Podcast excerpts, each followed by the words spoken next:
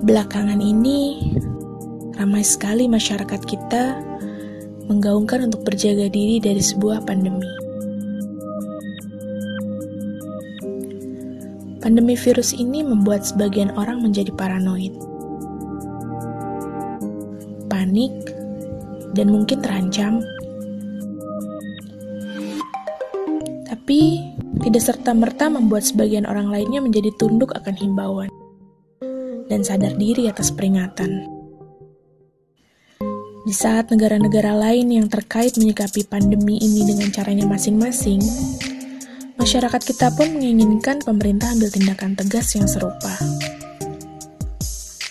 Sejurus kemudian, terlontarlah sebuah keputusan yang dibubuhi titik. Dan apa yang terjadi? Pro dan kontra tentunya. Menyikapi ini memang tidak mudah.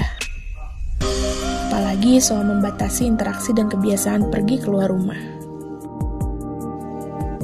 Tapi coba dari sini ambil perspektif. Jika kita adalah orang yang paling berpotensi sebagai penular daripada yang tertular. Dengan santai dan nyaman, seakan tidak ada apa-apa. Kita bertemu dengan orang lain,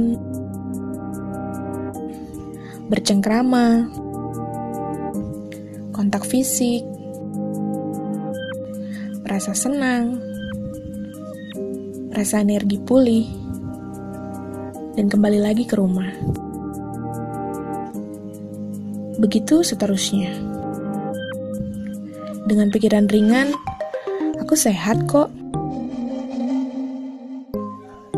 14 hari adalah waktu yang menentukan antara dapat memperlambat pandemi ini dan memutus rantai penyebarannya.